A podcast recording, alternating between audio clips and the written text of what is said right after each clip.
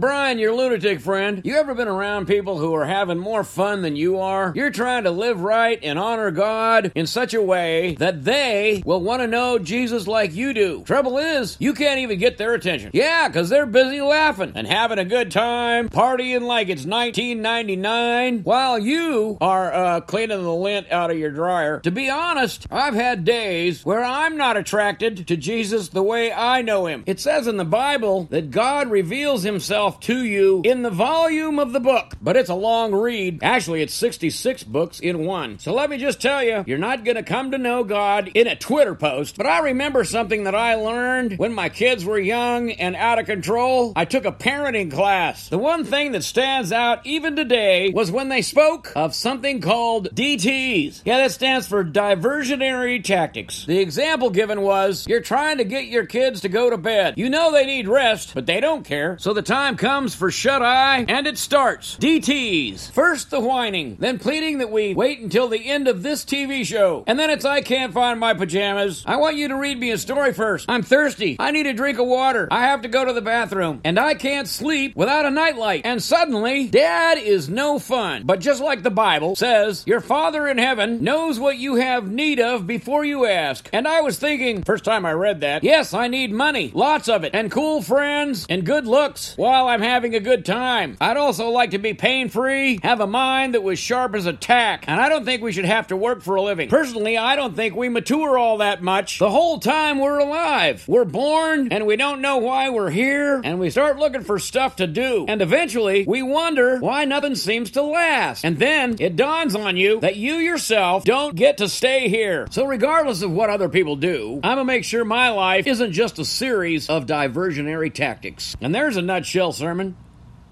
I think one of the hardest things in the world is to be patient enough to let others learn what you've already come to know. If you're enjoying my sarcastic devotions, show me what they're worth to you. Simply donate to nutshellsermons.com forward slash support. And best thing of all, sign the comments page and share these with others.